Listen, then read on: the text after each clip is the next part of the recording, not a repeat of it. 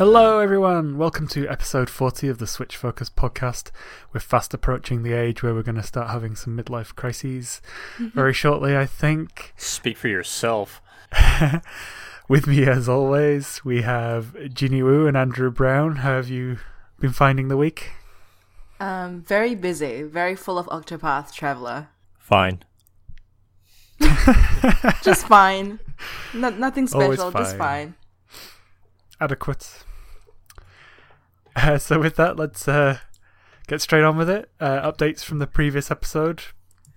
So I recently bought a Game Boy Color off the internet that came with the uh, camera and a copy of uh, Donkey Kong Land mm-hmm.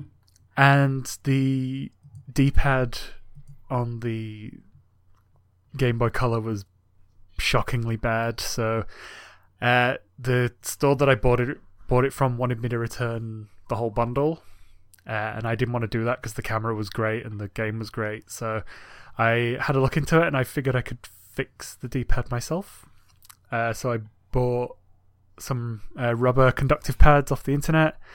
But while I was doing that, I spotted some replacement shells for the Joy-Con, and I've got my old grey Joy-Con just sat in a box, so I thought, why not have a cool set of Joy-Con? So I ordered some of them, a kit to, to do it, and uh, yeah, it took me four hours, uh, one, one weekday night, but I managed to uh, mod my Joy-Con. I've now got see-through casing with S N E S coloured buttons. That's the Euro S N E S, Andrew, not the horrific purple.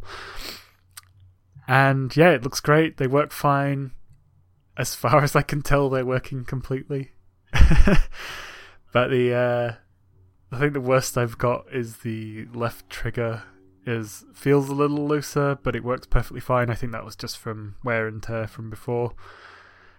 And yeah, super happy with it, using them. It looks great. Hasn't affected anything. But on the other side of the hardware spectrum, recently in the news, I think Nintendo Life were the ones that ran a story on this. Basically, people are reporting that the Switch casing on the console itself is cracking.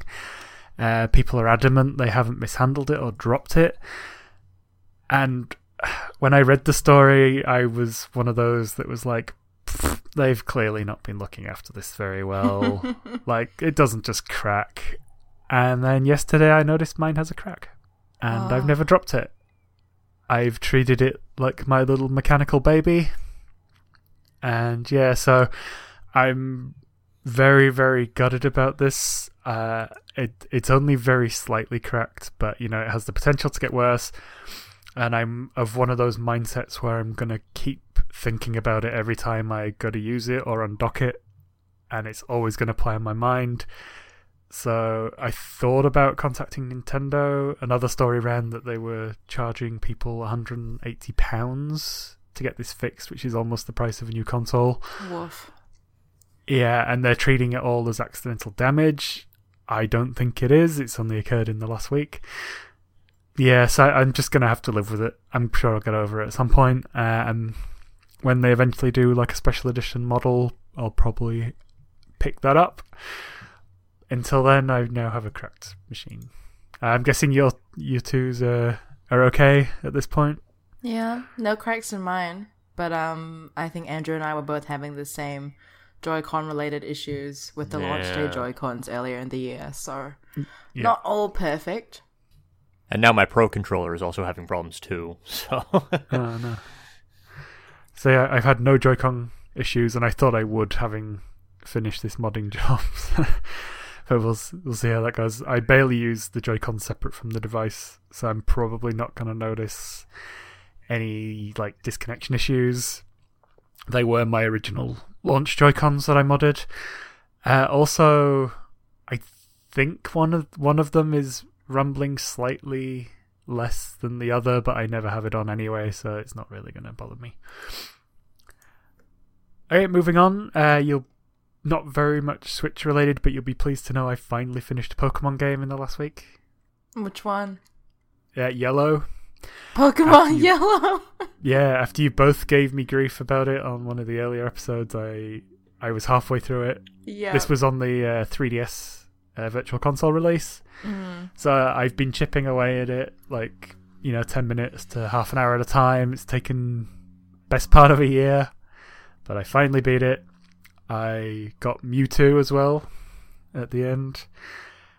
And I've now transferred them all into the Poké Bank, ready to use in uh, Sun and Moon for whenever I can be bothered playing that one. Cool. So that's one thing out. I've, I've, I, one thing you can scorn me less for. Uh, and uh, yeah, looking forward to playing some more Pokemon. I kind of wanted to finish Yellow on the basis that Let's Go is a remake of Yellow, so I, I'm in a good position to be able to judge what's improved and what's different, mm. apart from the catching mechanics, of course. Lastly, this updates from the previous episode is all me this week. So. uh, I've put a lot more time into Ys eight. Uh, so after that uh, wonky storytelling in the beginning, uh, it's a really, really great J R P G. Uh, super enjoying it. It's got base building elements. The the pacing is perfect. You always feel like you're working towards a thing. It sort of sits as like an amalgamation of some of my favourite bits from Xenoblade Chronicles Two and some of my favourite bits from Ni No Kuni Two.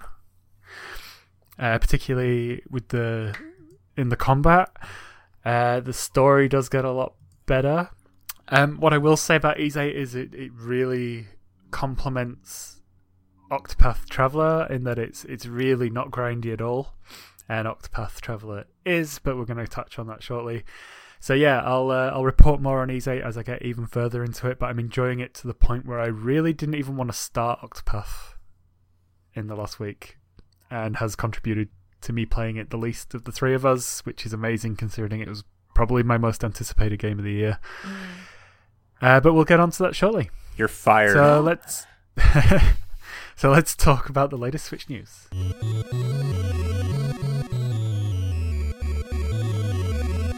Okay, first up in the... Well, the only thing in the Switch news, really, is Fortnite Season five has landed. I uh, haven't had a chance to look at it yet. Andrew, you've taken a glance, have you? Yes, lots of new changes coming to Fortnite in Season five, and apparently I'm the resident Fortnite player, inexplicably. To defying all rational thought and reason. Uh, uh, the big event at the end of Season four was the supervillain lair outside of Snobby Shores launched a rocket into the sky that created cracks in the fabric of reality. And Season five has started, and we've started to see the end results of those cracks, where Uh, one of the farms in the northern end of the map has been transformed into a golf course, and the entire southeast part of the map has been transformed into a desert. Uh, so it's kind of cool to go to what once were familiar areas and find completely new buildings and new topography there. It's pretty interesting. Uh, I'm sure this is completely ordinary standard stuff to people who play M O B As and Uh, have played P U B G, but it's new to me, and I think it's cool. Uh, it also added all-terrain carts, uh, which is the first proper vehicle that has been added to the game, up to four players, so a complete squad can ride around in the carts, uh, whereas before they just had shopping carts that were not very fast and were really only useful for going downhill. But there is a proper vehicle in the game now, but you can't use them to run into people. You can just use them to run around. If you run into a person, they basically bounce off. And they have rebalanced some stuff. It's not the big announcement they made a few weeks back of rebalancing the crafting component of the game or constructing buildings. That stuff is still exactly the same as it was, but shotguns have been slowed down, uh, so it takes longer between each shot, which has gone a long way, I feel, to reducing the prevalence of shotguns in the metagame, and also S M Gs feel a lot more viable now. I've at the start I was immediately feeling like a, a submachine gun is actually a better option than a shotgun, but not always. The downside is on the performance issues, because Season four on Fortnite on Switch ran very well, but I'm running into a lot of issues in Season five where it takes longer to load into the game, and it hitches now. Every now and then you'll be looking around and suddenly the game will just freeze on a frame for about a second or two, and then it'll catch up to itself. And also, just the textures don't load in as well as they do. When I first started playing, it was a bit fuzzy. It's gotten a lot better in the past week, but it's not running as well as it has. I'm sure they'll fix it over time, but it's not running great on the Switch right now. Could that be related to server issues? New season, everyone excited to get on it, maybe? Maybe. I don't know. I couldn't say. I don't know. Uh, uh, w- looking around and having your camera freeze for a moment, that feels like uh, something on the game end, something out on the server end, but I could be wrong. Yeah, that's fair. That's fair. That's it for news, so uh, let's talk about what we've played this last week. So more on Crash Bandicoot N. Sane Trilogy. Uh, Andrew, I believe you've been playing the third game in that trilogy, Warped, is that right?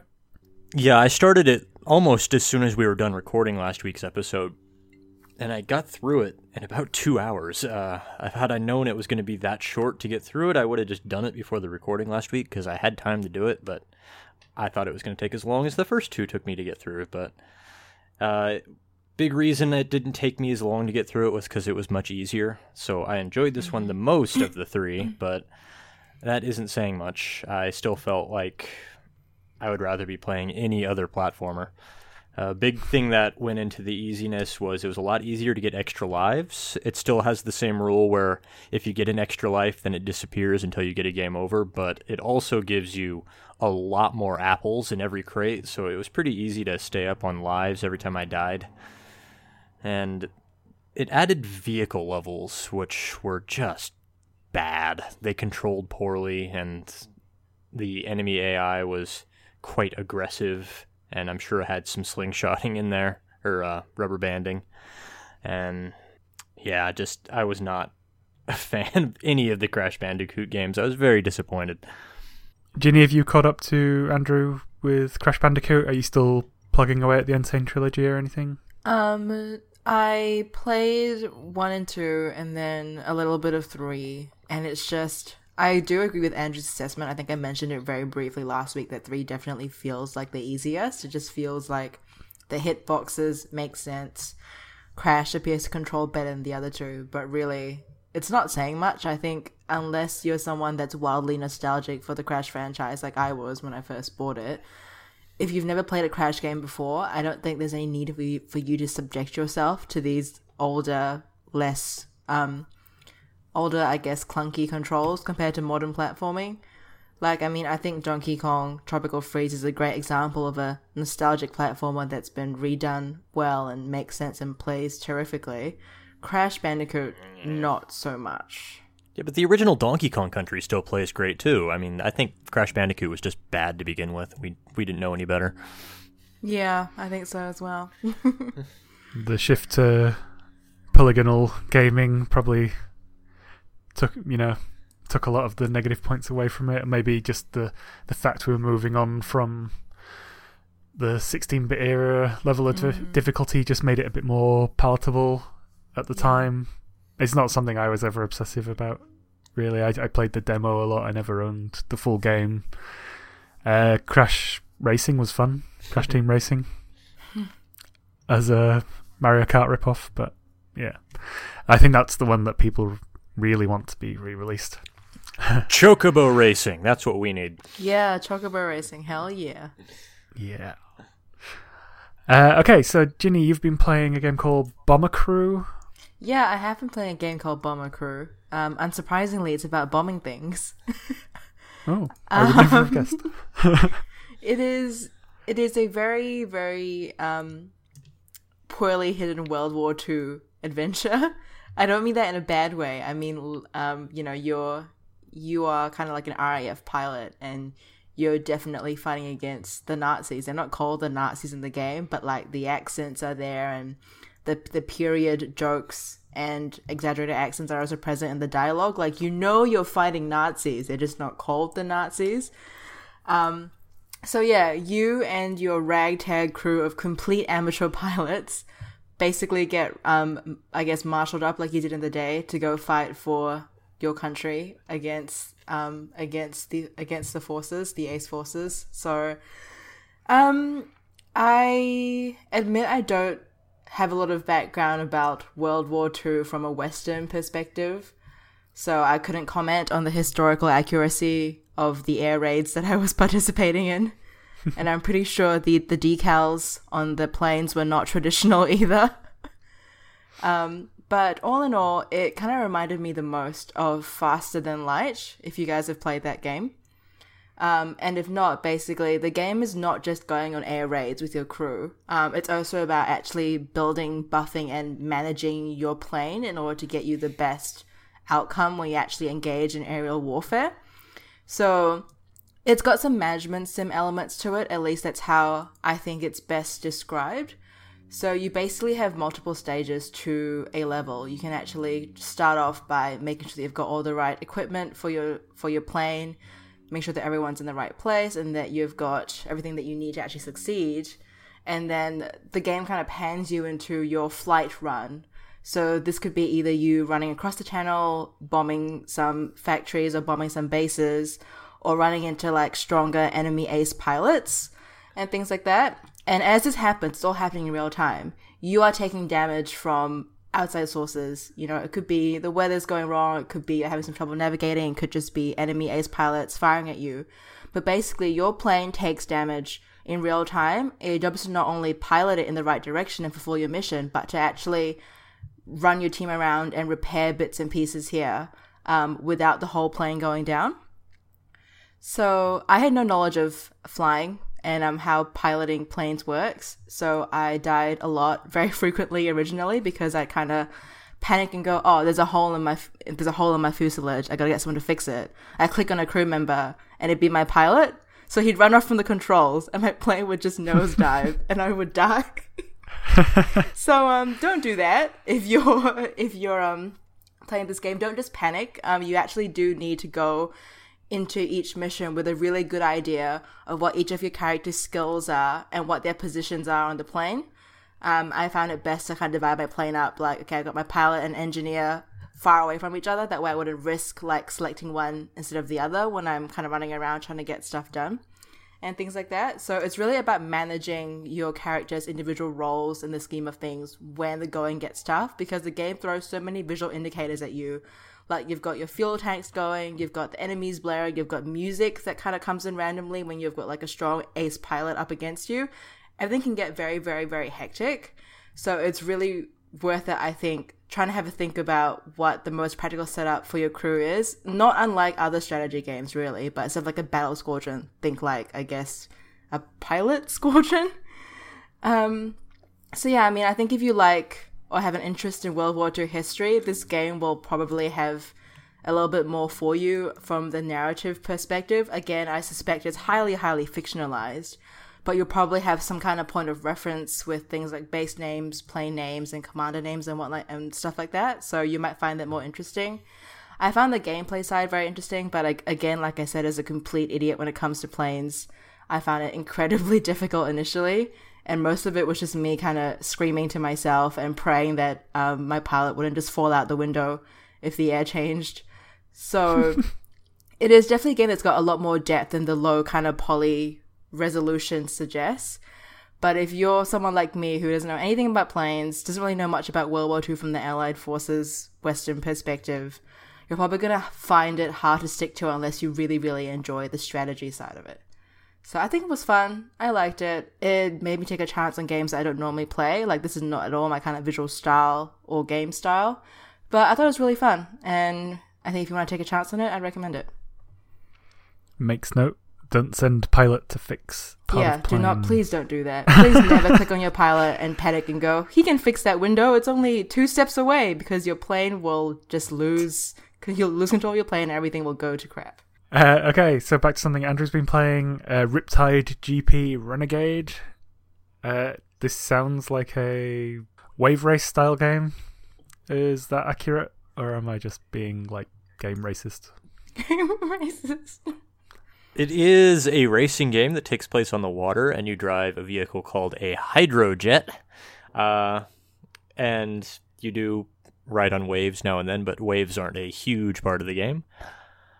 Uh, it's set in a future world where there are an official Grand Prix organization set up for these races, but you actually play as a character who got in trouble for challenging his rival to a race outside of the Grand Prix and was banned from the organization, so you have to do illegal races in order to get your revenge. It's a... Uh, the plot is misleading, because it makes it sound like there's a lot more going on there than really isn't. Really, you're just doing races on the same six maps, uh, and that's really all there is to it. There is a story that unfolds at it, and you unlock a bunch of different characters to join your crew, and you unlock all kinds of hydrojets that you can slowly upgrade over the course of the game. Even though there are only six maps, I actually didn't get bored with any of them. Uh, they kept me engaged because they're all decently long maps, and they're fun to get through. And the best thing about the game, I think, is just the way it handles, the way it feels. Because, like, you know, when you're playing, I don't know if you've played any water-based racing games, but like when you hit a wave, just kind of like the feeling of it, and just the kind of heavy feeling of going around a corner, that feels completely different from a driving racing game. Do you know? Do you know the feeling I'm talking about? Yeah, I get what you mean. Yeah. yeah. This game, even though it's a, a mobile game, I think I got it for four dollars on sale. It actually captures that feeling really well.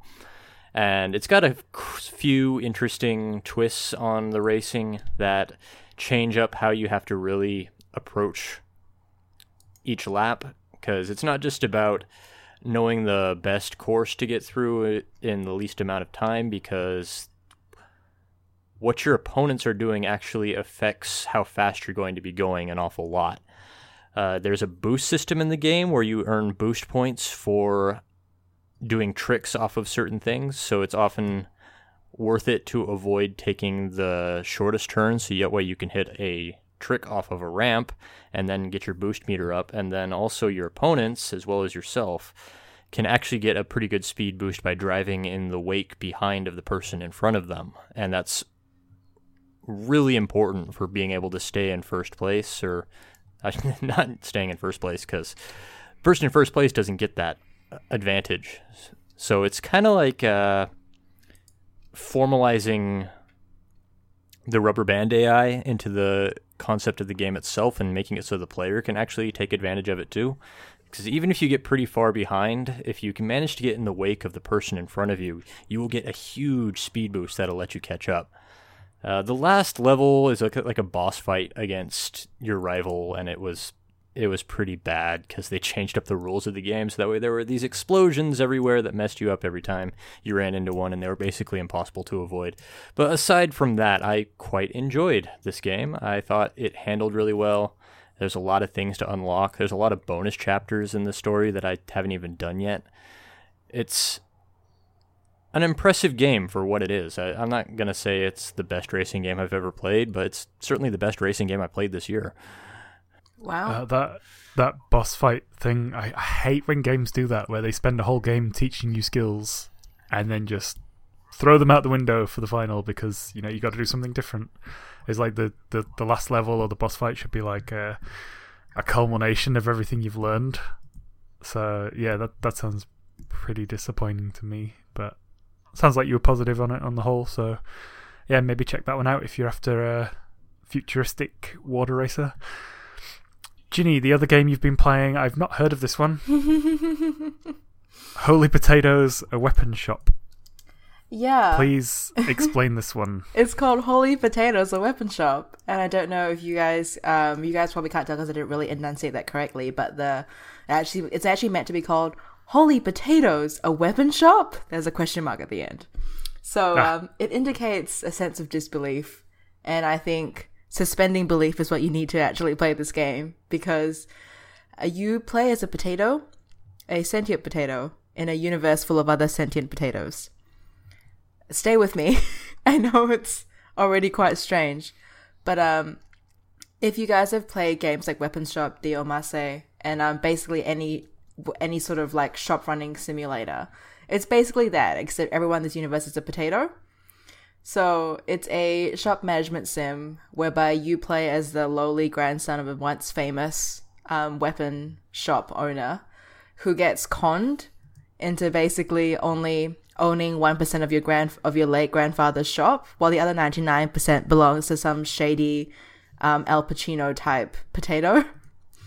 And basically, he signs you into indentured loan servitude, and your job is to make sure that you earn enough money to dig yourself out of that and to restore your family's name as the best family of potato crafters around. So it's um plot-wise very, very esoteric and very eccentric. Um, but basically, you are a potato shop, a p- p- potato running a weapon shop, and you service everyone from a guy that needs a metal bucket to famous heroes, and by famous heroes I mean riffs and parodies of popular actual heroes. So like um, Cloud Spud, for example, instead mm. of Cloud Strife. And he'll come to you asking for a Buster Sword, and um, so you'll have to, I guess, take on these major quests and assignments from heroes to give them weapons that they want. And yeah, it's it's not particularly heavy on the narrative, as you can tell. It's really just about enjoying being a potato, crafting different kinds of items, and gaining a reputation in your region for being the best little potato smith ever. Um, so in running this shop as well, it's not like traditional management service whereby usually you just have to cram as many workers as possible into The, into the most into the tiniest space. Like, you know, usually games are like, okay, for peak efficiency you're gonna have twenty workers in one cubic foot of space and no one takes any toilet breaks, kind of thing. Um, but here you're actually encouraged to give employees proper space and access to materials. Uh, you're meant to give them time off and vacation and professional training as well. Um, and I suspect there's a potato workers union somewhere that's pulling the strings here. But um, you're definitely encouraged to to lead into the needs of each of your employees to keep them happy and to keep them working for you.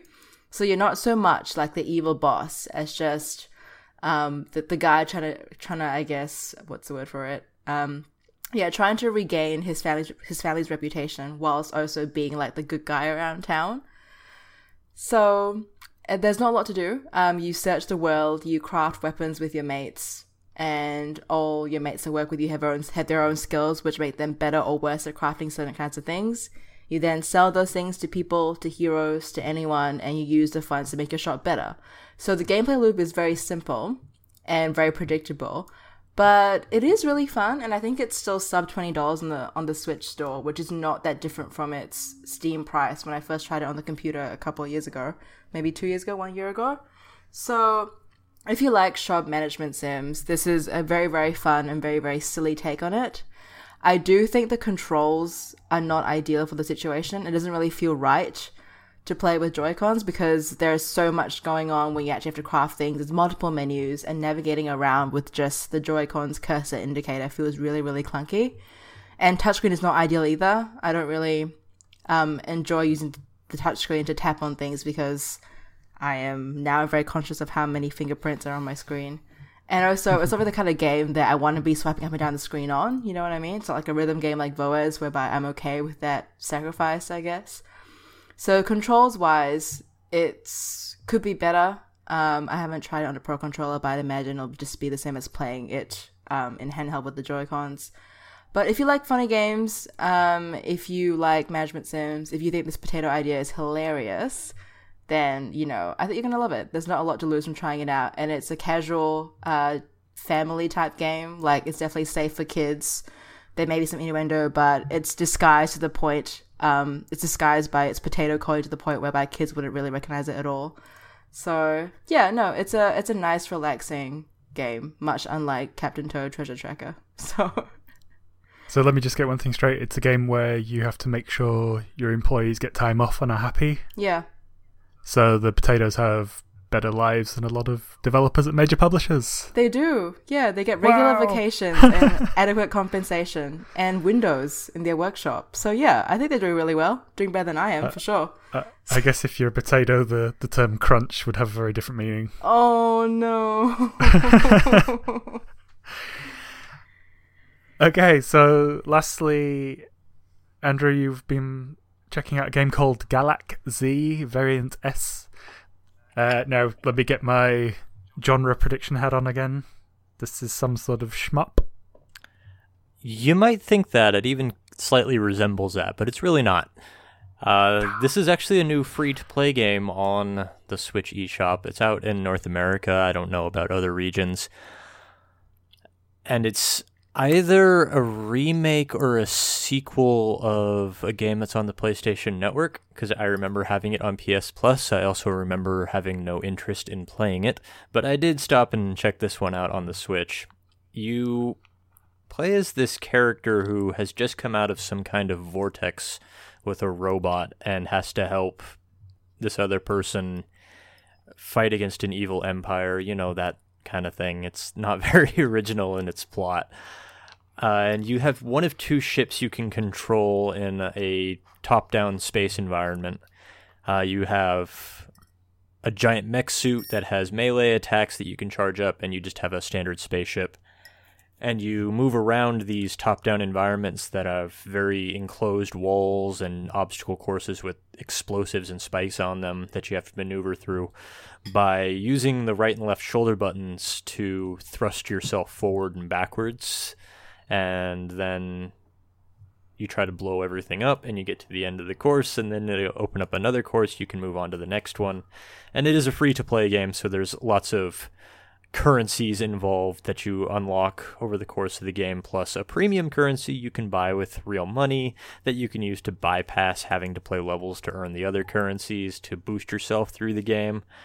Uh, the main thing that I see that there was to buy was new robots you can use to buff up your ship, and also to earn your ship upgrades faster, because ship upgrades come from this item that randomly drops from certain enemies in certain levels, and then you give it to a robot for them to research what this thing is, and then it throws it in like this big pile of your upgrades, and you need like to assemble all of the parts for each upgrade before you can actually use them. It's terribly complicated. I don't think I could even explain it in a podcast in a way that would make sense, but there's a lot of grinding that's going to be happening here. I tried to just play through it as far as I could. I got through about the middle of the tenth or eleventh level in about an hour, and even then the game was already getting much, much harder. So I think if you want to go all the way to the end in this thing, you're either going to be spending a lot of time grinding, or you're going to be sinking uh, forty dollars or fifty dollars into it, if that's your thing. Uh, I don't think I'll be coming back to this one, but it's there, and it's a perfectly serviceable free game if you're looking for something to play. Cool. Let's move on to the big releases this week. Mm-hmm. Uh, first up, we have Captain Toad Treasure Tracker, of course, a port of a Wii U game. Uh, for me, it's another pleasant as anything B T A Nintendo game. It's not going to blow your socks off, but you're going to have a lovely time playing it. Uh, I do have to apologise to Andrew. Uh, it The game did have more touchscreen related elements than I remembered. You don't uh, have to apologize. Have... I knew I was right. Oh. Oh. Wow. Oh, wow. Oh, you're you're in trouble after this, mister. uh, I uh, they they put in a workaround, so if you're playing handheld, you can use the touchscreen. I've played nearly all of it handheld. Uh, but there is a pointer if you're playing docked. Uh, does that work with the Pro controller? I only played it with the Joy-Con, so I don't know. I would imagine not. Ah. Yeah, I didn't see the Pro controller listed on the back of the box, so that that could be worth an experiment. Uh, you've played it all docked with Joy-Cons, though, is that right, Andrew? Yeah, I streamed it start to finish with an asterisk uh, last night. It took me a little over two hours, and I got all the collectibles, and I found all the uh, the hidden pixel toads, but I haven't finished all the challenge times. But that's only finishing book one, because once you do finish this game, which is not that long, but it's a quality game, what is there, you do unlock book two, which is like a remixed version of the game that you play as Captain Toadette instead of Captain Toad. So I've beaten it, but that isn't to say that there isn't more to do after, you know, you've, you've sunk your two to three hours into it. Yeah, that was my question for you, actually, because we both track our completion progresses over the year. Uh, and I was going to ask you about whether you would consider Toad, Captain Toad's Adventure to be the completed element, or whether you're doing all three books, because I think there's a third book as well, like a bonus book. Yeah, they've added the bonus book in this one. I guess in the original Wii U release, the book three, all the bonus levels in that were based on worlds from Super Mario three D World, which was not... they weren't that well received, but in book three in the Switch version, they're actually based on Super Mario Odyssey. Now, as far as tracking my completions, I finished book one and credits ran. I saw credits, the game's beaten. Yeah, that's fair. That's fair. I think I'm going to go the same route. Uh, so, for those that don't know, it's basically like uh, Captain Toad is in a diorama, and you have to basically work your way through a series of puzzles, finding gems, but your ultimate goal is to get the star. At the end of the level, there are enemies from the Mario world, so Shy Guys are, are pretty common, and basically you have to sort of work your way from start to finish. I really enjoy solving the puzzles. They use the perspective on like these dioramas really well. You have to keep turning them to to find secrets or to see the way ahead. Um, but Toad obviously controls very differently to Mario, despite there being a lot of Mario elements. Uh, he can't jump, he can only walk. He does shrink and can grow again with mushrooms, which is a bit like cannibalism, I guess. Uh, but it's got a lot of gameplay elements that came from Super Mario three D World. Of course, Captain Toad made his debut in that. I think that was his debut. And then he spun off into his own game from there. So there's a lot of, like, you know, duplication cherries and things like that. So there's a lot of familiar Mario elements at play as well. Uh, I'm using it as my Saturday afternoon chill game. So I put some T V on and then I just play this for a couple of hours. I'm, I, I'm about seven levels in. Uh, Ginny, we haven't heard from you yet. You've been playing it? Yeah, I've been playing it too. And uh, this is the only game whereby I accept Toad's proclivities and yelling wholeheartedly and don't have any complaints about it. Um, in Mario Tennis Aces, I was getting very frustrated because of Toad's constant yaha every time I messed up. Or like had to listen to his annoying dialogue every time you lose a stage. But I digress. That's all right. I've, I, I moved past that. I swear at the beginning of a level he says diaper adventure. Yes, I heard that in the Wii U version as well. It is really, it is it is really strange. But I've just accepted that sometimes he just speaks in gibberish and that's his thing. And I shouldn't judge him. Um, so I put my personal feelings about Toad as a character aside and the legitimacy of his captain title. And um, I found myself enjoying this game, um, even though I want to know why he's got his headlight turned on full blast in the daytime, but I suspect no one will actually tell me why. Um, it's because he's an adventurer. Despite him being horrifically energy inefficient and probably more lucky than skilled, I have found the game extremely adorable, and it has, and now that I finished a couple weeks ago, um, all of Kirby Star Allies single player. Um, I now have a new, as in, as Andy said, Saturday afternoon kind of chill out game. I'm really enjoying that, um, the whole, I guess, diorama turning things around aspect. I actually don't think I played this one on the on the Wii when it first came out. So this is my first time experiencing these, I guess, box panorama puzzles. I think they're based on a kind of Japanese puzzle, but the name escapes me. But there's a kind of puzzle format which involves like rotating a cube around and getting something from path A to the exit. So I, I can clearly see how the levels have been designed very well. And I think it's just small scale enough that that it fits with, I guess, Toad's shtick. Um, I really, really, really, really want to try the Super Mario Odyssey levels because I loved that game and was rapt about it. And I think it's going to be really cute to see him and think about how you see him in Odyssey where he shows up, you know, on top of random towers going, hey, it's me, Captain Toad.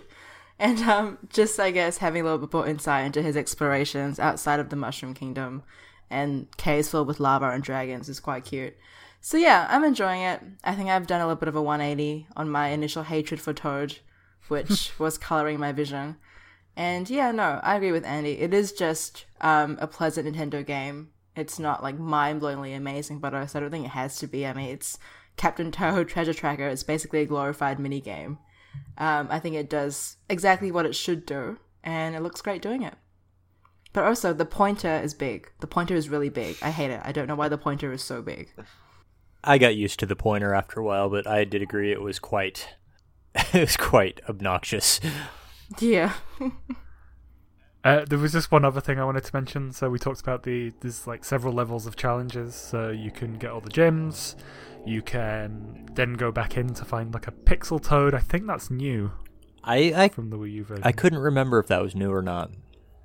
I think it is. Mm. Don't quote me on that, fact checkers.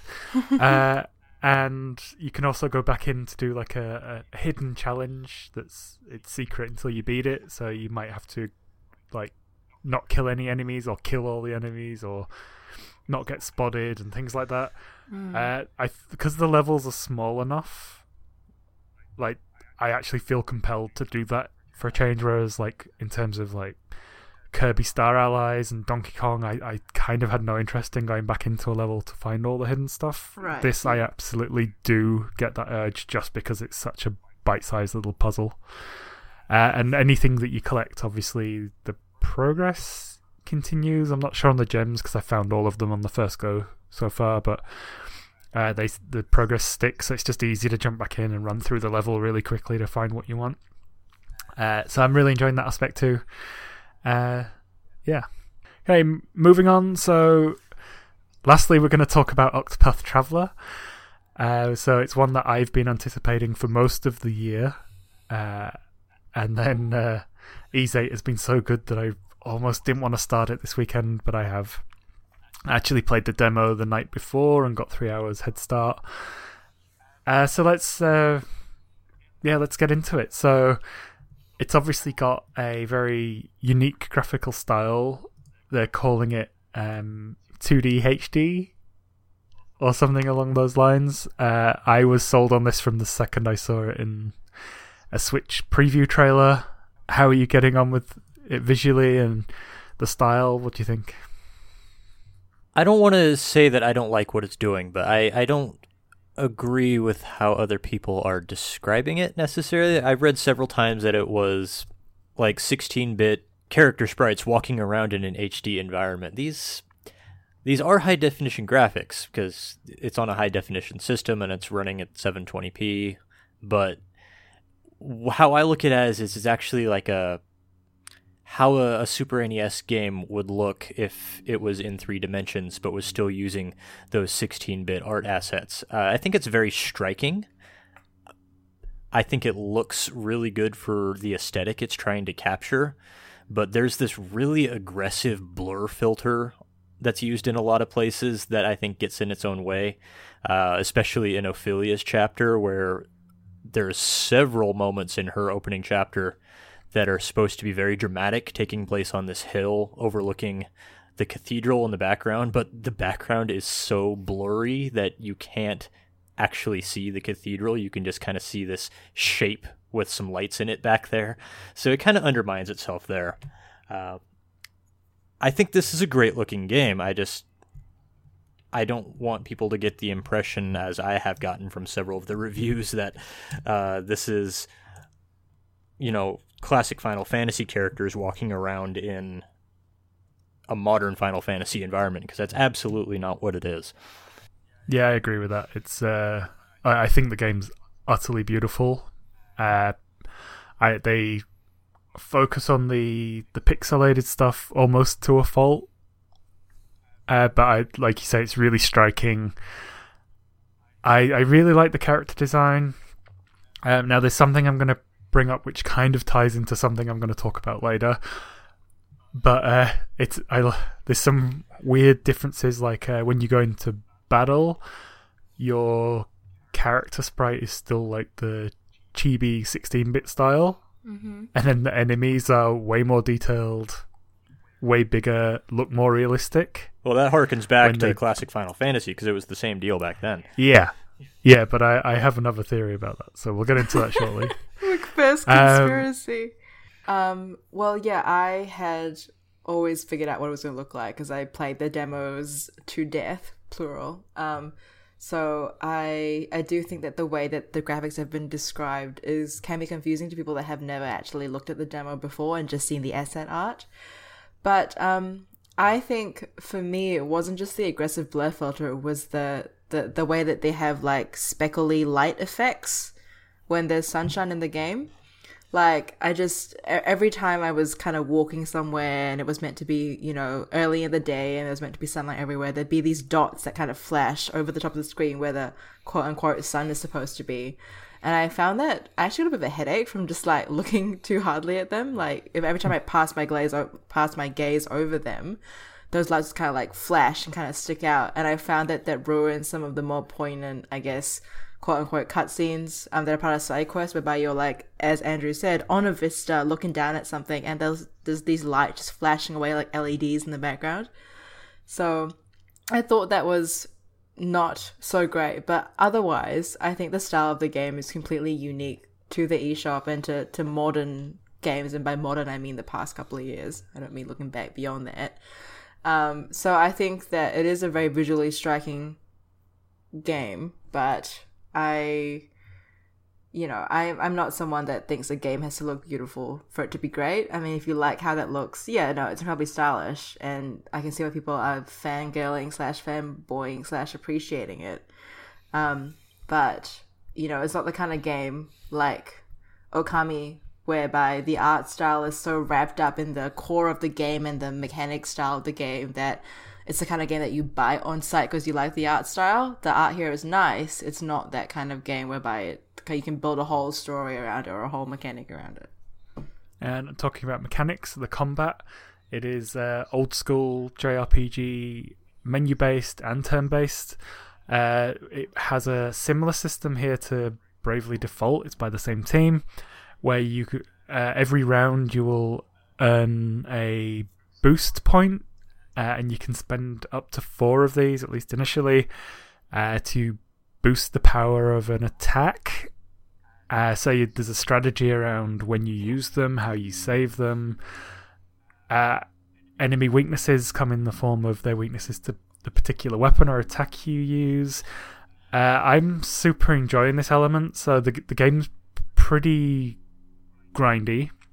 Mm. Uh, so basically, the first area is roughly level five. Uh, so I think we've all come up with different strategies to deal with this. Uh, my mine has been, I picked Olberic to begin with. I got his first part of the story out of the way, went to go complete that, and then I just grinded on the way there till he was level ten, then finished his story. That opens up the world. I then went and got my next character, which which was Tressa, the merchant. Started her part, went on the way to to finish that, stopped, and I uh, grinded to get her to level ten, and I think that's the way I'm going to do it, because mm. it's sort of...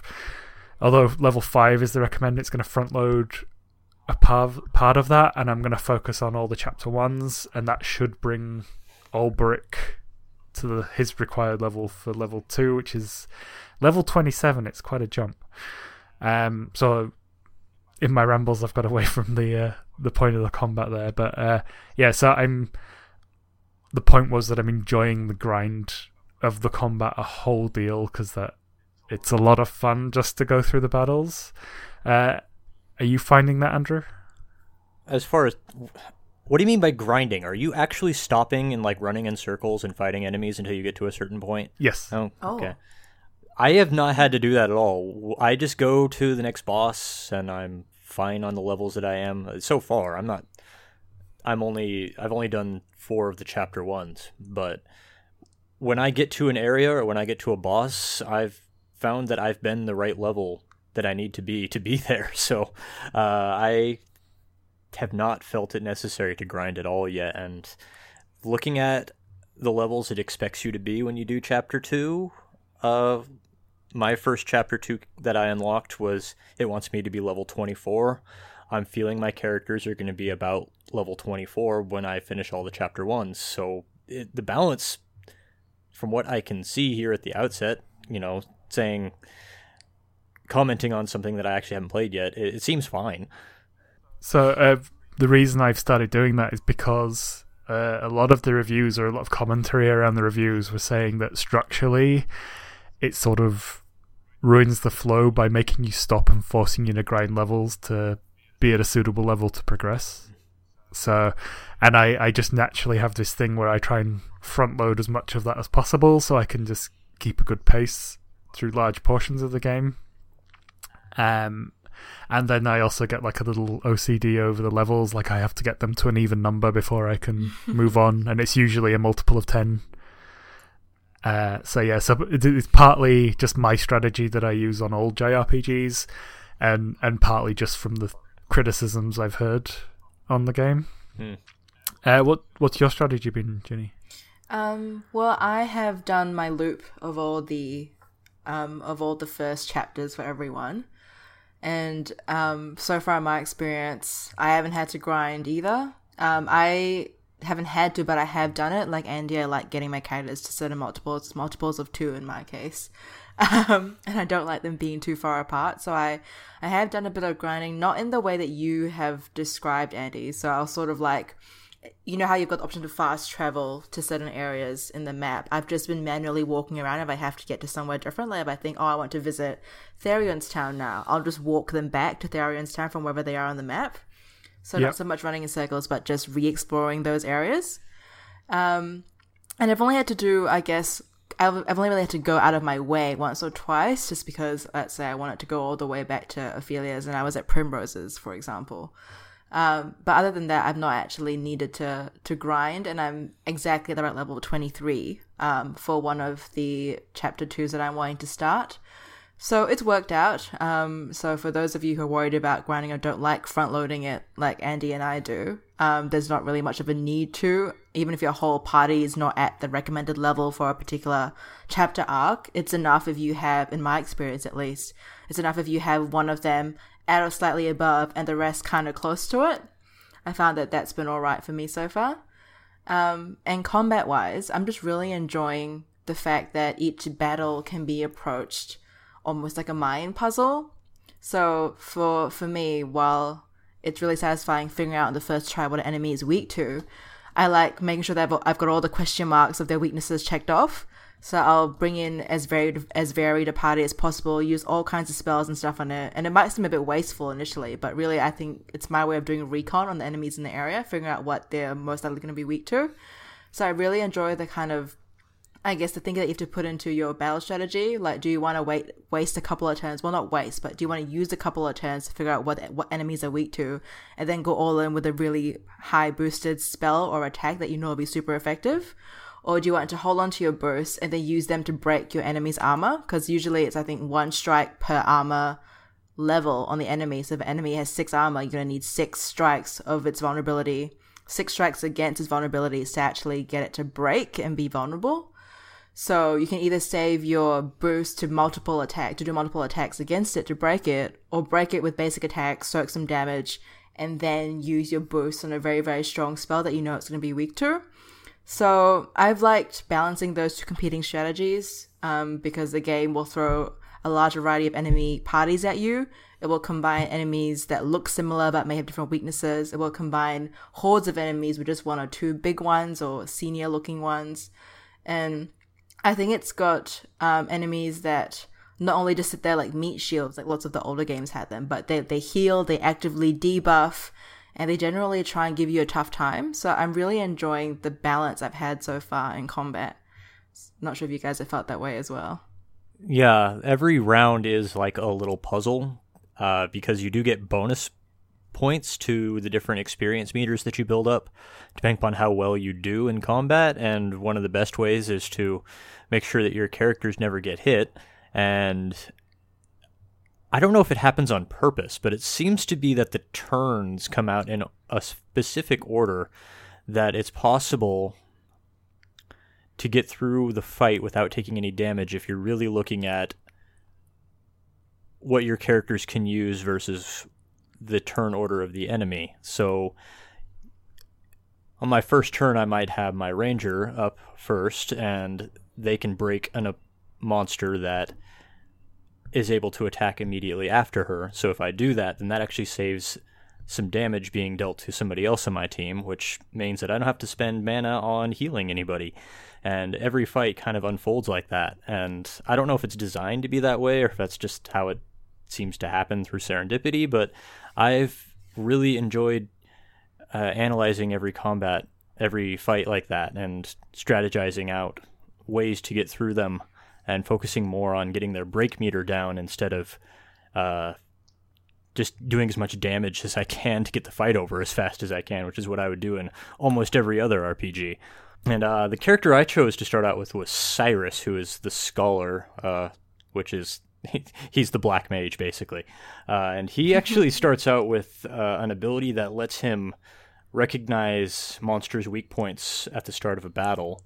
And he also has another ability he can use to reveal more of them. And if you boost that ability, you can unveil every weak spot that the monster has. So I've really enjoyed using that to, uh, you know, bypass the necessity to just use random attacks on monsters to find out what works best.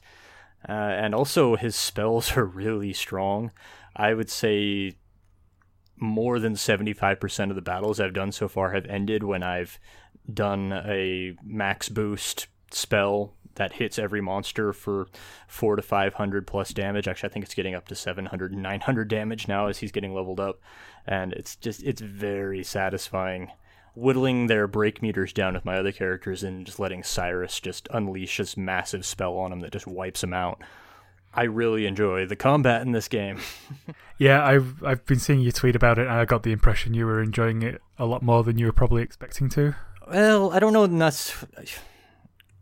You know, I, I've not been into J R P Gs much in the past decade, but that's because in the past decade, they've been going down this weird road towards, like, being almost real-time, where I like the I like the turn-based stuff. I liked Bravely Default. I like the stuff that this team does. I like how it's a throwback to older style, like the nineties R P Gs that I grew up with. I am still totally on board for those games. I still love those games, and I'm very happy to finally play one that has triple A values put into it, and not just something that an indie team put out. I like that. Yeah. Um. So just uh, one thing that it has been drawing some criticism for is the storytelling. Uh, Ginny's touched previously on the the voice acting. So I have a theory about this. So on the voice acting, Olberic uh, is the same voice actor as the character in Ys eight, which is causing me no end of uh, head freezes as I'm hearing them talk. But... Uh, basically, right, all these voice actors, they keep getting work, right? So they're not they're not bad at their job. And I've heard these voice actors in other media where the, the delivery is completely different. So in this game, it's very they have a very theatrical delivery to all these lines, which a lot of people are just writing off as cheesy. Uh, I think this game is a stage play. So from the delivery, the there's like a slight reverberation on the audio, on the, on the dialogue. There's also the whole diorama focus. Mm. That's the second time I've used that word today. But uh, so for the special edition, I've got the Compendium Edition, which is a book with a pop-up diorama whenever you go in a building. It's like a stage production. The way the characters are placed isn't just from the... It's two D throwback element. I think I think it's a stage play. Just the the way the lines are delivered, how each character talks in turn, the way they talk, the things they say. I think they've pulled a Super Mario two on us. Three. Sorry, Super Mario Brothers three. Fired! Oh. Yeah, I, mean... I, I could see that. Yeah, I, I can see how that's not the craziest thing I've heard. Like, you're not, you're definitely not on jet fuel, can't melt steel beams. You know, you're not at that level. And um, honestly, any excuse that that makes um H'aanit's voice or gives me some kind of reason or excuse as to why H'aanit speaks the way she speaks, I'm open to it. I want to hear it. I just want to know um who she hurt in a past life to receive this sort of dialogue that she's gotten. Um, so yeah, I mean, sure. Um, if that's one way of, of putting it or justifying it, I'm open to it. I think it's interesting now that, now that you say that, my, I'm kind of visualizing in my head now how the characters kind of seem to almost pop out, um, of the environment in the way that they do, kind of like a, I guess like a, like a stage setup, you know, like those old school picture books you'd have whereby a stage would pop up and then you'd see the characters kind of framed in, in that way. I think it's what Andy was describing when he mentioned Um, yeah. the diorama he's got. So that's what I thought of when you said that. So yeah, it's not it's not impossible. And like I said, I'm open to anything that will justify why H'aanit sounds the way she does. So sure, why not? So we'll leave it at that for now. So we'll uh, we'll come back to this in the coming weeks as because it's we're all enjoying it. We're all going to keep playing it, I assume. Mm-hmm. Ready, go!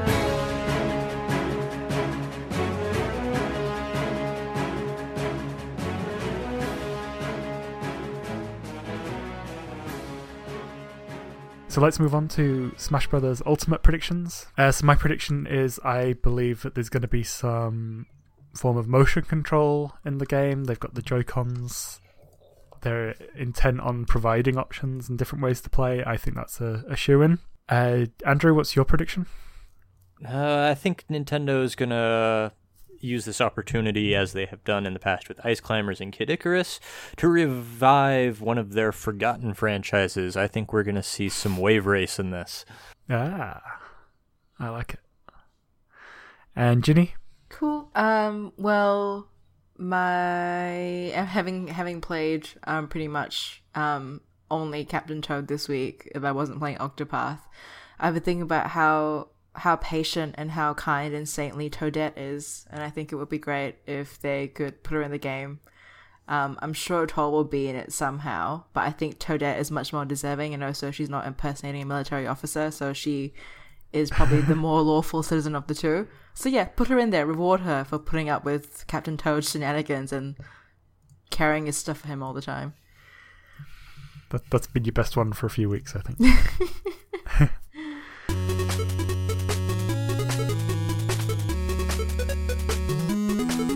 Okay, folks, so what are we playing over the coming week? Um, I'll be playing Project Octopath, trying to, um, well, definitely, I think, getting past Chapter two for everyone again, or maybe I'll narrow down a f- four of my favorites and push them all through to the end. Um, but apart from that, also going to be playing Hand of Fate two, um, which I'm just so pleased it's going to be on the Switch. Recently announced, of course. Yes, that's right. And I remember seeing it at PAX Australia last year, being blown away, and I thought, oh, this is going to be amazing. Imagine if it came to the Switch. And it has! So I'm very happy for that. And of course, in my downtime, um, playing the Super Mario Odyssey levels, hopefully, of Captain Toad. Hand of Fate two for me as well. Cool. And I'm going to be stuck on uh, J R P G Mageddon for the foreseeable future. J R P G I have n- no idea how I'm going to manage that, and I'm going to be playing Captain Toad on weekends, so expect updates on that one.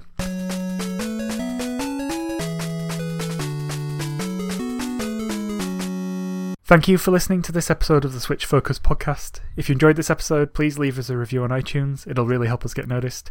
You can also listen and subscribe on Stitcher, TuneIn, and other podcast services. Be sure to join our Discord server to interact with the lively Switch Focus community. Links are in the show notes. Follow us on Twitter, YouTube, Facebook, and at switch focus podcast dot com for updates, news, and other content. If you'd like to support the show, you can now buy us a coffee. The details are on our website. Thanks in advance. Uh, and if you want to follow us all individually on Twitter, you can do. I'm at Flame Roast Toast. Andrew is at Play Critically. He also streams at twitch.tv forward slash Play Critically.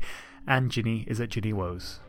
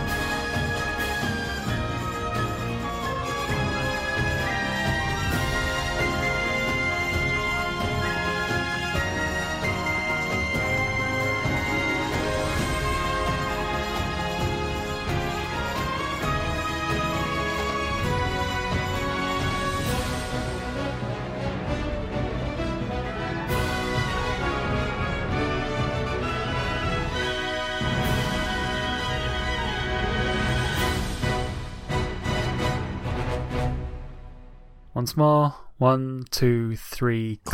click. Cool, that'll do. I kept nearly saying switch then. One, two, three, switch. Yeah. Nice. The follow-up to one, two, switch. Whoa. What the hell was that? What was that? Sorry. That was my, that was my phone. Oh my god. Jeez. I was like, is that a chainsaw in the background? Like, do we need to be worried? I thought it was going to be one of those things you play Octopath Traveler and seven days later you get murdered by a chainsaw wielding psychopath.